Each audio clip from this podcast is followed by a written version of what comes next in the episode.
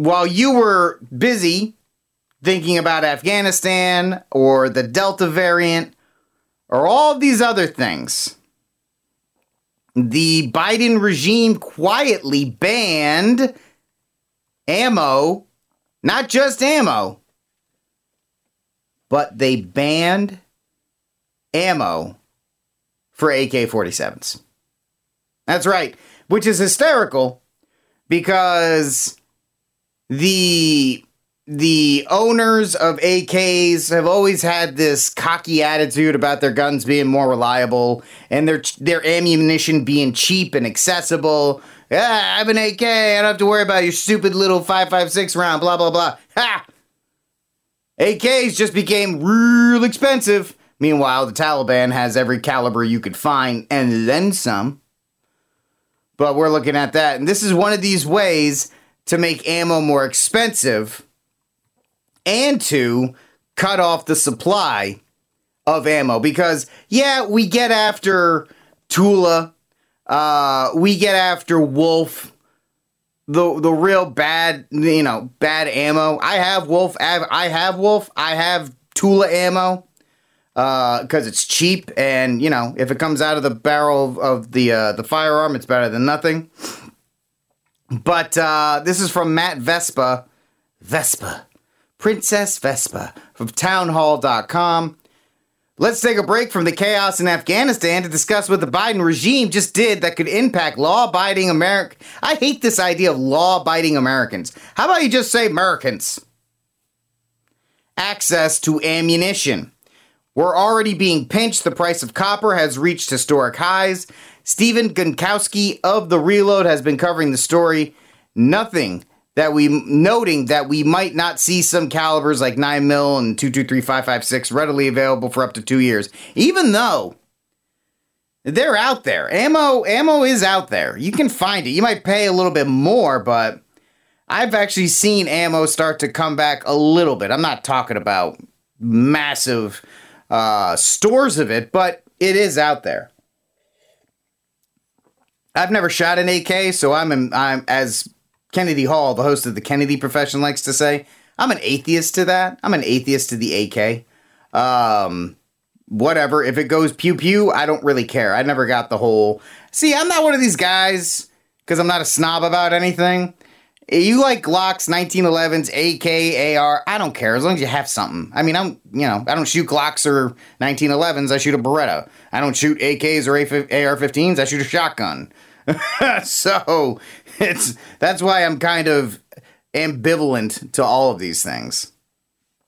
Um. Anyway, the Biden regime's anti-gun agenda impact is impacting the situation, but the COVID-19 Wuhan superbug pandemic saw 9 million Americans become first-time gun owners. And even if every 9 one of the 9 million Americans, every, every single one of those customers bought just a box of 50 rounds, right? Just a, a, a basic 50 round box, that that alone impacted it. And then you had on top people like me who are like, hey, we gotta get ammo.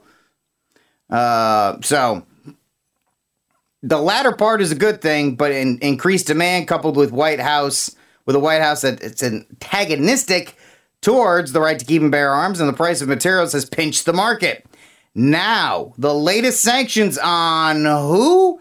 Who do you think these sanctions are against. Oh yeah, I'm I'm sure we all know because why not? Trump, Putin, Russian collusion. Trump, Russian sort of collusion. Trump, Russian, possible collusion. Trump, Russian metal collusion. Trump, Russia, possible collusion. Trump, Russian potentially collusion. Trump, Russia, possible collusion. Trump, Russian possible collusion. Trump, Russian not collusion. Trump, Russia, Russian collusion. Trump, Russia, possible collusion. Russian hacked our election. Here comes a big change. There you go. Because of the Russians.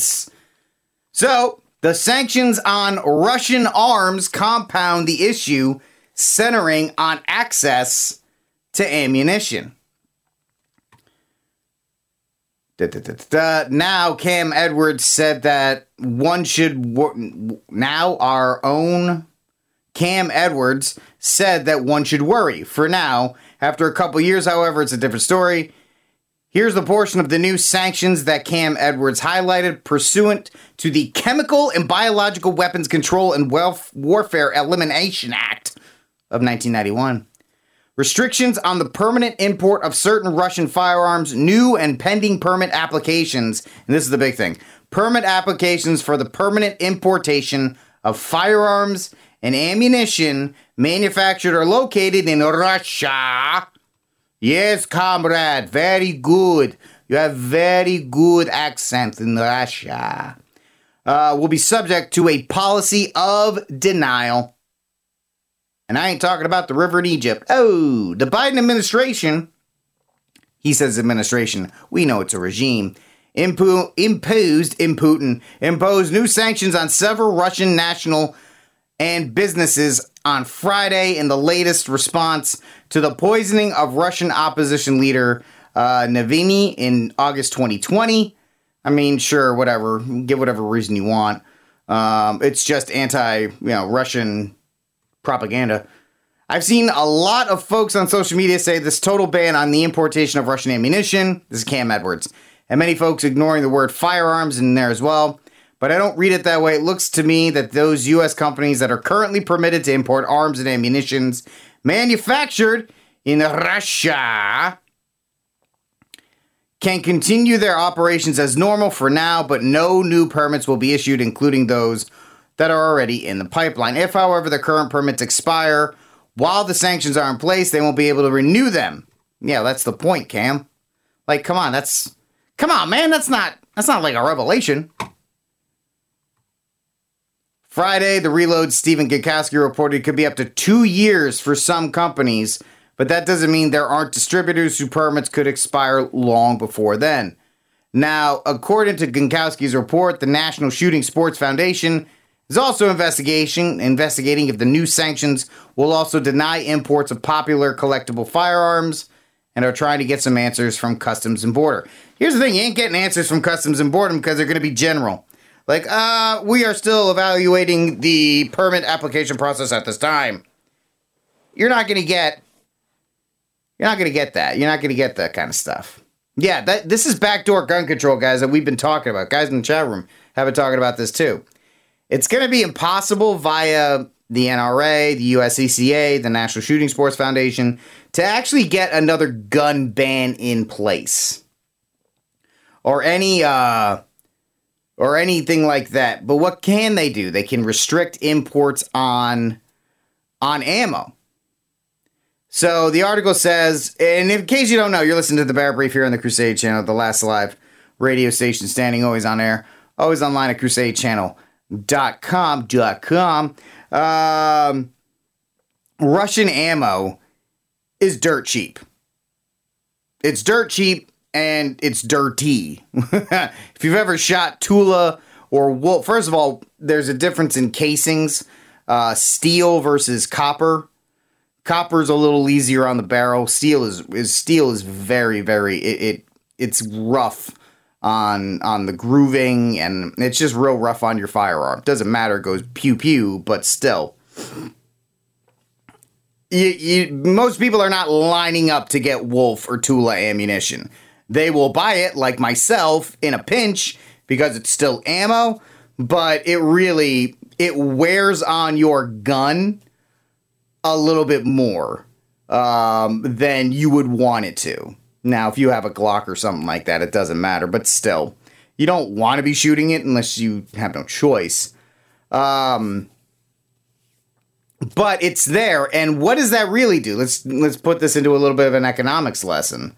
Um, the presence of Russian ammo, Russian ammo, keeps all other prices down. It's part of the market, even though prices are still up. The fact that that is there, the presence of Tula and Wolf and all these others allow prices to stay somewhat competitive. I'm not saying they are right before y'all actually me. Um, but it's there. You remove it, there's less competition, and, and so that's not good for you and I as gun owners. So in the short term, not much is going to change for most gun gun owners. Cheap at least relatively so. Russian ammo, like Tula ammo, should still be available for sale here in the US. But he he doesn't put this into there. I'm gonna I'm gonna add this in there. If this does if the perception think about this, if the perception that cheap Tula ammo is going away, expect people to price gouge.